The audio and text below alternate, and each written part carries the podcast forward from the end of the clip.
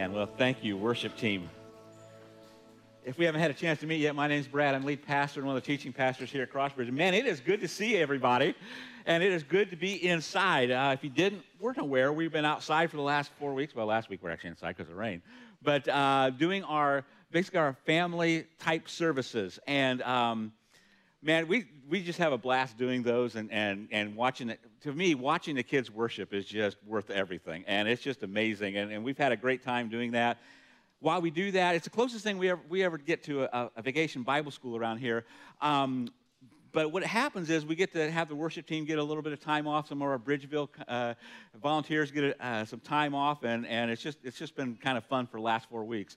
And we understand that that's not a service for everybody. And here's what I love is the heart of the rest of uh, that says, hey, this isn't really for me, but but I understand why we're doing it, and I encourage it, and I love it, and so thank you just for for the last four weeks. It's been really cool. So this week we start off a brand new series. Uh, in the book of Jonah, we're actually going to take a chapter of Jonah, about, about a chapter every week, and walk through Jonah and just kind of, kind of uh, talk about that story and how it relates to us. And here's a here's a cool thing about Jonah is whether you grew up in church or not, my guess is that you probably know the story or, or fairly well know the story. And uh, it's just kind of a, one of those common things that a lot of people have talked about. And if you grew up in Sunday school like I did, you know, you, you heard the story a lot. And so you know it fairly well. But I think we can really dig in and get some, some stuff from us. And what we like to do here at Crossbridge is we love to leverage technology uh, we love to leverage technology just for the gospel and, and, and to tell people about Jesus. It's why we do the videos we do. It's why we are all over social media.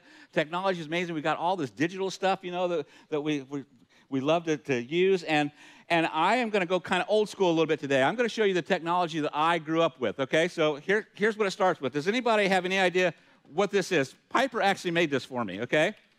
And I actually went to um, some of the, let's just say, younger staff this week does anybody? Flannelgraph, yeah.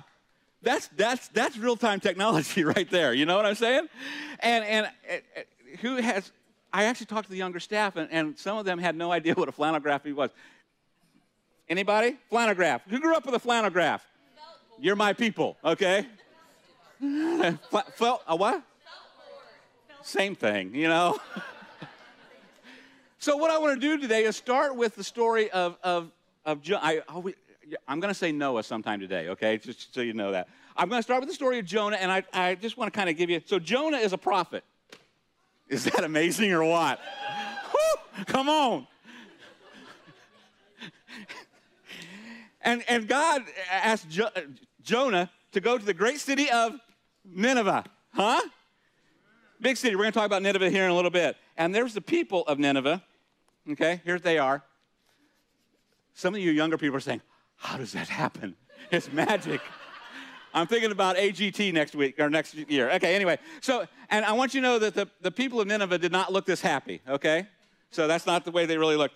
And, and so God told Jonah to go to the city, great city of Nineveh, and tell them that they need to repent. They're doing a lot of things wrong, and, and they need to you know, turn to God. And Jonah has no interest whatsoever. So what's he do? Anybody? He gets on a boat, okay? And he goes to Tarshish, which is the farthest way away. We're going to talk about that also. And a big storm comes because he's not. Can you see? I, you know, I don't want to. I don't want you guys to miss out on this. I know this is exciting. okay, you're good now? All right. So he gets on this boat, and there's a big storm comes, and, and everything's going. Uh, no one knows what to do. And Jonah finally says, "Hey, if you just throw me overboard, it's going to be all okay. All right." And so Jonah gets thrown overboard. And what happens next? Anyone? Swallow, swallow. Did you say swallowed by a fish? You were supposed to say whale, okay? Because I was going to tell you that's why we have trust issues, you know, because the Bible says he was swallowed by a big fish, okay? And he gets swallowed by a big fish, and there's a bunch of happy little fishes because I want to use all my felt there, around there. That's the story of Jonah. And hey, thanks for coming. We'll see you next week. Well, we'll just, I finished the whole series right there, you know? I, don't, I just wanted to do this. I just thought it would be fun. I, you know, it, felt boards, high, high, high technology. I'm going to move it back here, and we're going to actually talk about, about the story. So here we go. You know, um, you may be sitting here thinking, you know, I know this story. We're going to talk about it for four weeks. But here's my challenge for us for the next four weeks is that we look at this story because we know it so well, and we, we ask ourselves so many times, well, why in the world would Jonah do some of the things that he did? Why in the world would Jonah do exactly the opposite of what, what God is calling him to do? And, and we wonder sometimes, and I, I think we just have to ask ourselves, how many times am I like Jonah? And I hope over the next four weeks we can actually look inside of ourselves and say, you know what? There is a little Jonah in me. There's a little Jonah in each one of us. So Jonah was a prophet.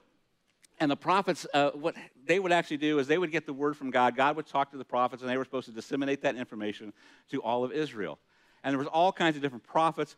Some of those prophets would, would uh, have visions of God, what heaven was going to be like. Some of those prophets would ask uh, certain peoples or the Israelite nation that they needed to repent, that they were going down the wrong, wrong way. They would give all kinds of, of different information. They talk about the future, what, what things were going to happen, and prophecies and, and, and things like that. And they were all kinds of, God used all kinds of different people. He'd ask them to do all kinds of different things. Like some of those prophets, he would ask them to shave their head and not have any, any beards or anything. Other ones, he would ask not to cut their hair at all.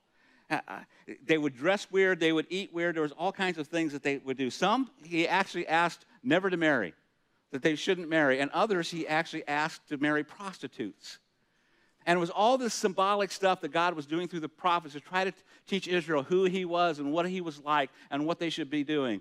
And there was this Jonah who he actually called. He said, I want you to go to the city of Nineveh and I want you to tell them to repent. And Jonah decided, I am not paying any attention to you, God, whatsoever, and I'm going the opposite way. So we're going to pick up the story in Jonah chapter 1, verses 1 through 17. We're going to read the whole chapter. So let's just dive in says the Lord gave this message to Jonah, son of Amittai Get up and go to the great city of Nineveh. Announce my judgment against it because I have seen how wicked its people are. But Jonah got up and went to the opposite direction to get away from the Lord. and anybody who would have been reading, reading this in the first century, they would have said, Jonah, what are you thinking? You can't get away from the Lord. David himself says that where can I go to get out of your presence? I can go to the highest mountains, I can go to the deepest valleys, and you are still there. I can't get away from your presence. You're always there, God. And here is Jonah saying, I'm going to do whatever I can to get away from what God is calling me to do. And if you know anything about the city of Nineveh, it's kind of understandable because Nineveh was a, a, a dreadful city. They, it was one of the biggest cities around, if not the biggest city. It would be like God asking us to go to New York or go to Chicago and, and proclaim, you know, you guys are all going the wrong way. And, and, and so there's this fear, there's some intimidation here. But not only that, they were a brutal, cruel society there. They would go on these conquests and they would go take over cities. Some cities, actually, when they were, were, knew that they were coming, that the Ninevites were coming for them, they would commit mass suicide because it was better for that than what they were going to get done to them. They would go in and rape and pillage and just destroy and burn. They would kill infants. They would kill anybody who was in their way. They, they would just destroy everything in their sight. So honestly, it's no wonder that Jonah really didn't want to go do this. There had to be some, some of, of fear. There has, he has to be scared. He's flat out afraid of, of what he's about to do. But there's a spoiler alert also here that we'll talk here in a few weeks. Is that Jonah also didn't want to go because he was afraid that God would forgive them. He was afraid that I'd go proclaim judgment on them, that you're going down the wrong way, but God would actually give them a second chance and he would have mercy on them, and he wanted nothing to do with that. We'll talk about that coming up. So the story goes on. He went down to the port of Joppa where he found a ship leaving for Tarshish. And if you, if, if, you would understand the geography of that region, Nineveh is over here and Tarshish is on the opposite end. It's as far away as you can possibly get from where, where God is calling him to go. He does not want to go anywhere near this. Story goes on. He bought a ticket and he went on board, hoping to escape from the Lord by sailing to Tarshish. But the Lord hurled a powerful wind over the sea, causing a violent storm that threatened to break the ship apart. Fearing for their lives, the desperate, the desperate sailors shouted to their gods for help and threw the cargo overboard to lighten the ship. But all this time, Jonah was sound asleep down in a hold. And I think this is a wake up call for us as a church. I think it's a wake up call for the church, the Big C church, all of us together. This movement that we've been talking about through the book of Acts that God has put together to reach the world. that we are supposed to be, be Jesus to, to people around us. And everything is falling apart. Everything is going, going south around the city of Nineveh and every, and every place that they are. And here is Jonah asleep while people are struggling. And I think that's something that we've got to start to get a hold of. That are we a church that's asleep? Are we a church that, that is, is just waiting and, and looking at everything that's going on and, and we don't know how to, how to handle this culture or the society that we're living in? And we, we know that we're called to do something, but we don't know what to do. So, unfortunately, sometimes what we do is we just get on social media and we start complaining and ranting and raving instead of coming alongside. We see everything that's happening unfolding on, us, and we are at the church are asleep because we don't want to get involved sometimes. We don't know where to go. The, the sailors are up here doing everything they can, they are throwing things overboard. And we watch people around us as they're suffering, as they're struggling. And are we as a church asleep? I wonder sometimes if this is exactly how we are acting. There's honestly a prayer meeting going on by these sailors to their gods, not the one true God. They're, they're, they're doing everything they can because they know that they need some kind of intervention.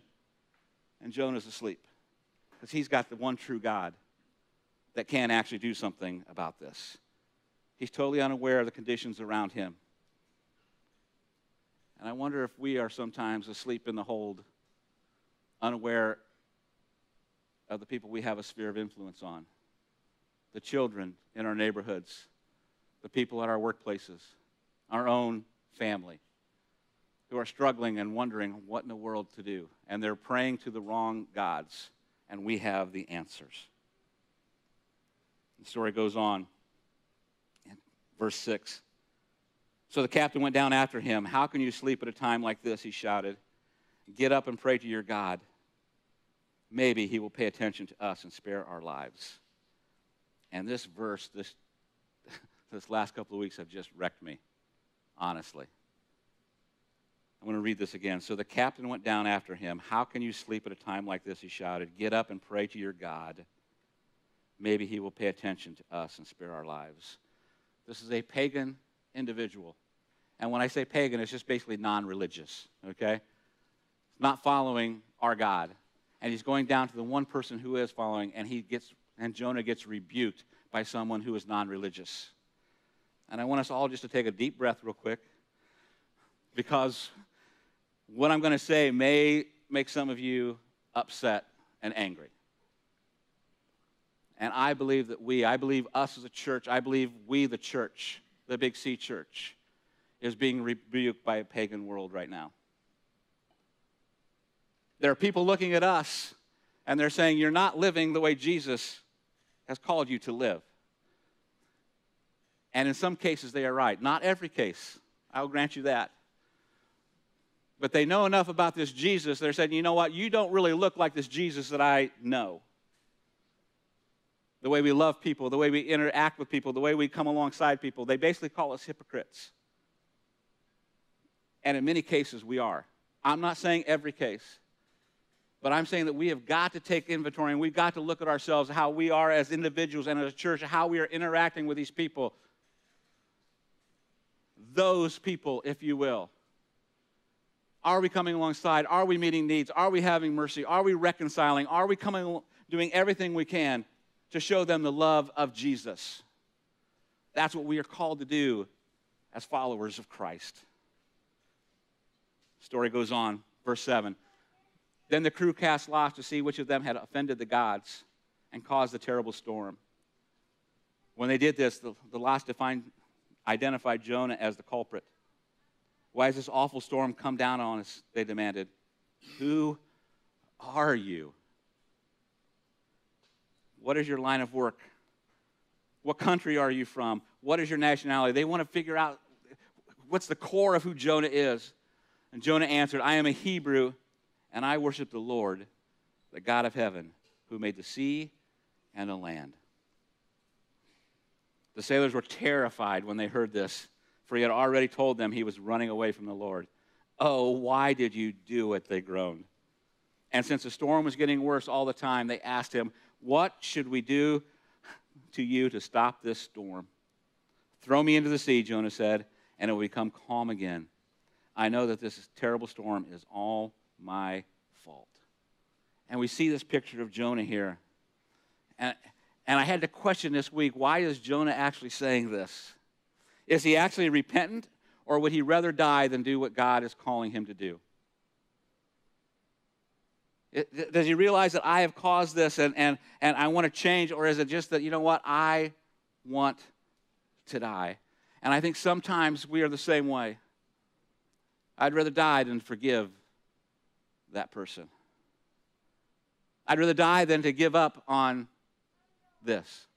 I'd rather do it my way than anything. I'd rather die than give up my secret sin.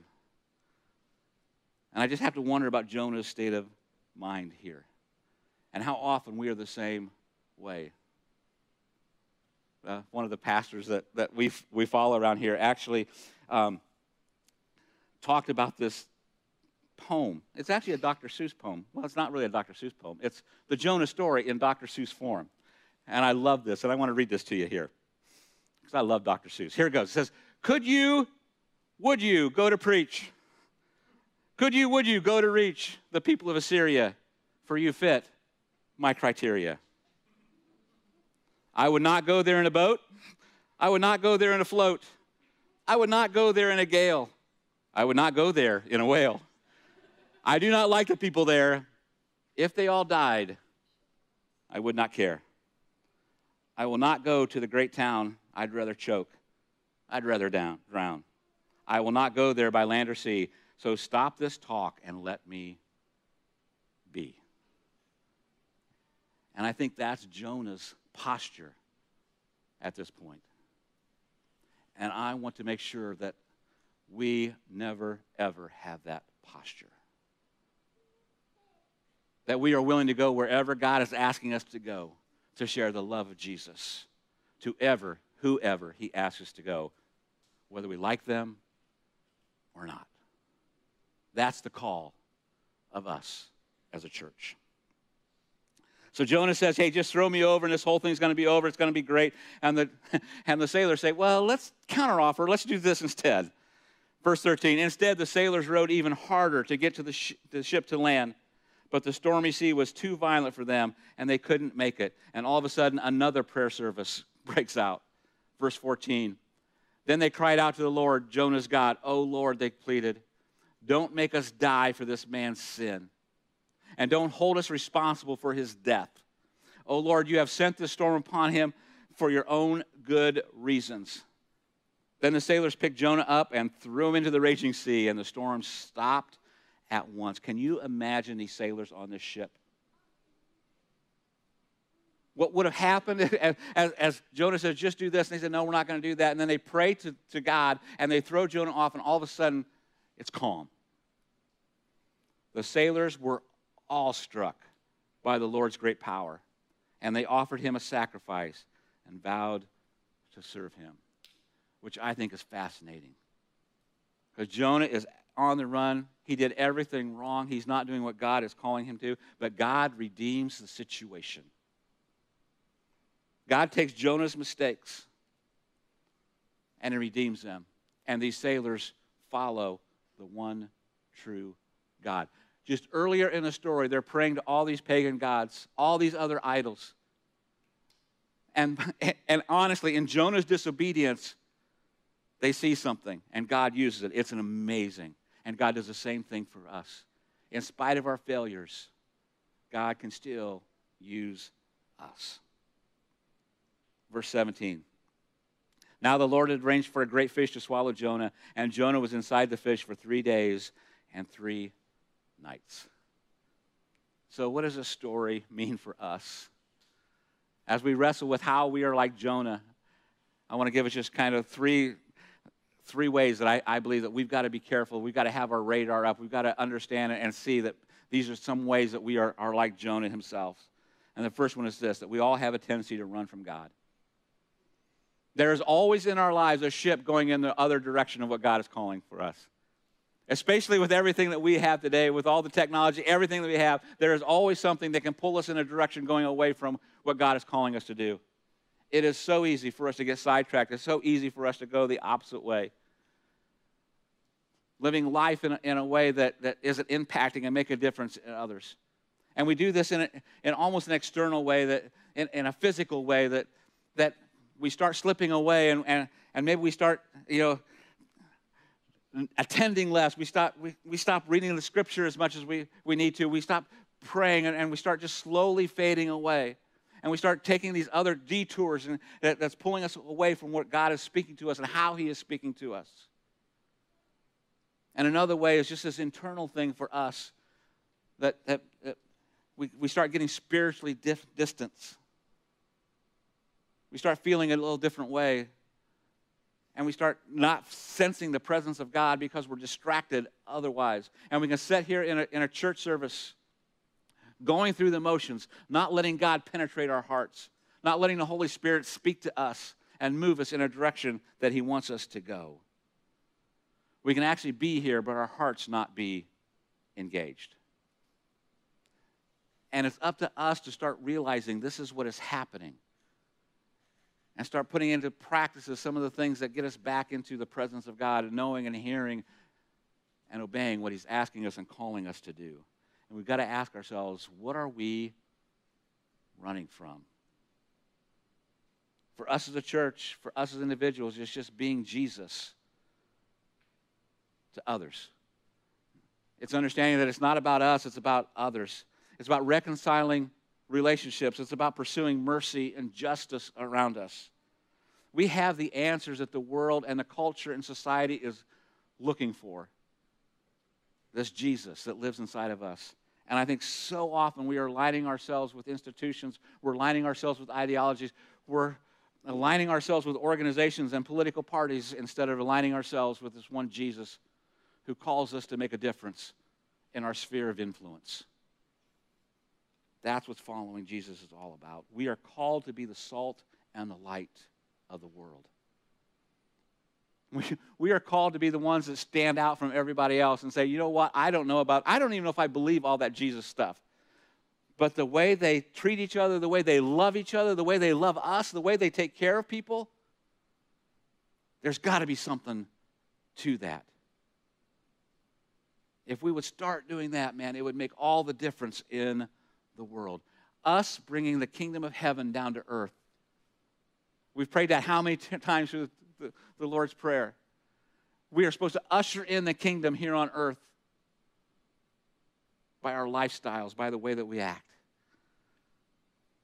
It influences everything, every part of us. It's the center of who we are in our family, in our relationships, bringing the kingdom of heaven to earth.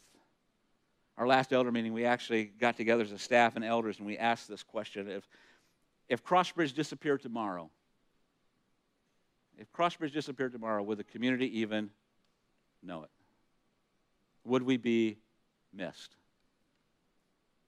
Are we making an impact? Are we making a difference in our communities? If you went out of your workplace, would, would, would the impact lessen?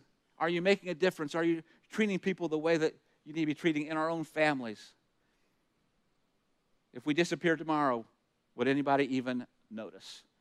And it's one of the reasons why we keep pushing and we keep looking at, at, at things that we can do. It's why we did Be Rich last year. And you generously gave over $43,000 to, to an organization here in town, Shepherd's House. We blessed them with it. We didn't keep a dime of it, we just gave it away. We're going to do it again coming up this fall. We have sign up sheets out in the lobby that we're going to go into two Fort Wayne community schools where we have, have some of our teachers and principals, and we're going to go in and we're going to do some things for the school. We're going to try to make an impact. And we want to do more and more of this kind of thing. Are we being Jesus to the community? Are we being Jesus to the world? We want to make sure that we're challenging ourselves to continue to make a difference everywhere we go. The second thing is our running from God's purpose in our lives, our, running from our calling. Our running impacts others more than we can possibly realize when we don't do, when we don't use our gifts, when we don't use our talents that God has given us, how He's wired us, our spiritual gifts that He's given us, when we don't use those, it does affect others around us. In Jonah's case, it was all these people on this boat that are about to drown because of his disobedience. And if we don't, if we don't use our own gifts and talents, there's other people that are affected by it. And, and so often, I, one of the things that I hear is, is about our own freedoms. Well, I'm free to do this and I'm free to do that. And yes, I understand that. We are. But we can't be selfish either with our times, our talents, our generosity. I want to read you a, a piece of scripture from Galatians chapter 5, verses 13 through 18. I'm going to read it in the message version because I love what it says here. It says, It is absolutely clear that God has called you to a free life. Just make sure you don't use your freedom as an excuse to do whatever you want to do and destroy your freedom. Rather, use your freedom to serve one another in love. That's how freedom grows. For everything we know about God's Word is summed up in a single sentence Love others as you love yourself. That's an act of true freedom. If you bite and ravage each other, watch out. In no time at all, you will be annihilating each other. And where will your precious freedom be then? My counsel is this live freely, animated and motivated, motivated by God's Spirit. Then you won't feed the compulsions of selfishness. For there's a root of sinful interest in us that is at odds with a free spirit just as the free spirit is incompatible with selfishness. Our decisions of how we live have implications of those around us in our families, in our workplaces, in our communities. And I know for me, selfishness is a struggle. I want to do what I want to do when I want to do it and claim freedom in all of that. But as a Jesus follower, there is no room for that kind of attitude. We are to serve others before ourselves. We are to lay down our cross for the sake of others, just as Jesus has done it. It's not an option. The third thing is God shows up even when we fail. And this ought to be good news. It's good news for me because I have failed so many times. When Jonah runs and he wants nothing to do with God's plan, yet God shows up and amazing things happen. A whole ship is saved. And so often we think, well, you know what, God can't use me because of, of, of my past. God can't use me because of, of, of, the things that, that I have done. And I just want to remind you of, of all the past failures of, of the people that God have used. And, and we talked about Paul over the last, I don't know how many weeks, who started out being actually persecuting. He wanted to stop this whole movement of Jesus followers. Actually sat by and, and, and, and, and watched people get killed and stoned. And he approved of it put peoples and families in, in jail, and yet God uses him in an amazing way. We got King David who has an affair and then covers it up with a murder, but yet God used him. He was actually a God, after, a man after God's own heart. Elijah, all kinds of mental issues as, as, as he does amazing things from God. These are all excuses that we can all use. I love this one. In Acts, John, in Acts 13, John Mark is actually with Paul and Barnabas. And it says that there's some kind of dispute, and, and and John Mark just, just decides, you know what, I'm done. I quit. I've been there. I'm not going to follow this God anymore. And he leaves. Then in Acts 15, Paul, Paul and Barnabas actually split up because of the, the disagreement that we have here. And then, fast forward in Colossians, Paul actually talks about John Mark and how he's come back and he's re engaged and is a great benefit to the gospel. We got Peter who denies Jesus three times, Samson, Rahab, Solomon, all kinds of people, the whole list. Anybody that God has used, they have faults. They have fallen down. They, they've broken promises. They've done all kinds of things that should disqualify, what we would think maybe would disqualify. We are not disqualified. God used all of them, and He will use you. He wants to use your past. He wants to use your brokenness. He wants to use everything that you've experienced in life so you can go out and make a difference in others' lives. Even when we run, God can still redeem everything and wants to. And I want you to understand when you get serious, when, when you become a Jesus follower, I promise you that God's going to ask you to do some things that you don't want to do. He's going to ask you to forgive people that you don't want to forgive. He's going to ask you to come alongside people that you don't want to come alongside. He's going to ask you to love people that you don't want to love or are hard to love. He's going to ask you to be generous with your time, with your finances. He's going to ask you to sacrifice because that's what that's what Jesus did. He left the most glorious place that you can possibly imagine to come down to rescue each and every one of us because it wasn't about him. It was about us. And many of you are sitting here today and you may already know what God is asking you where He's calling you to, who He's calling you to, what group of people He is calling you to. And you don't know if you really want to go. And you're ready to run. Or you are running. And I think He's calling you back in. He's whispering in your ear, say, Come back. Let's do this thing together. It's going to be amazing. Just come back. Die to yourself. And you know what it is. And so today, I want to just leave us with a couple of next steps. And, and your next steps for this next week is just to answer a couple of questions. And I really want you to ponder these questions. I want you to wrestle with these questions. I want you to pray over these questions. Because even if you're not running with something right now, with, about something right now, there's going to come a time when God's calling you and you don't know what to do. And it'd be so much easier to, to, to not do what God's calling us to do. We're kind of this comfortable, you know, I just, just got to break my routine. So the very first question is this one What do you typically run from? Do you run from confrontation? Do you run from giving up time and messing up your schedule? Do you, do you, run, do you run from messy people? What do you typically run from? And asking yourself, when I look back at my, at my walk with Jesus, what is it when, when times have got tough? What, what, where is it that I normally run? And when you start understanding those circumstances, you start realizing, okay, this is, this is an area that God's asking me to, and typically I may run. Wrestle with that one to the ground. And then the last one is this one Where do you run to? When asked to do something, where do you run to? Normally, it's something we find comfort in that we can kind of escape from. Do you run to alcohol? Do you run from drugs? Do you run to, to pornography? What, where is it that you run to some kind of addiction that, that, that releases you from that? Do you, do you run to, to Netflix and binge watch something all the time, just trying to escape from, from where you need to go? Do you run to your phone? Do you run to eating? I'm a comfort eater, man. And when you start rec- recognizing these areas, when you start recognizing these things, what, what do I run from and where do I run to? You start realizing, you know what, maybe I am doing this. Maybe there's a little bit of Jonah in me. That God is asking me to do something, and honestly, I just really don't want to do that. And when we collectively do that as individuals and as a church, and we, we start engaging and understanding and wrestling with this stuff, man, we start making a difference in people's lives. We start making a difference in our community's lives. We start making a difference in our friends' lives, in our, in our classmates' lives. And it changes everything.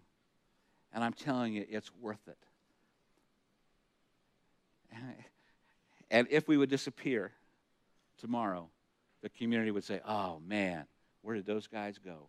That's the kind of people, that's the kind of church that we need to be. Would you pray with me?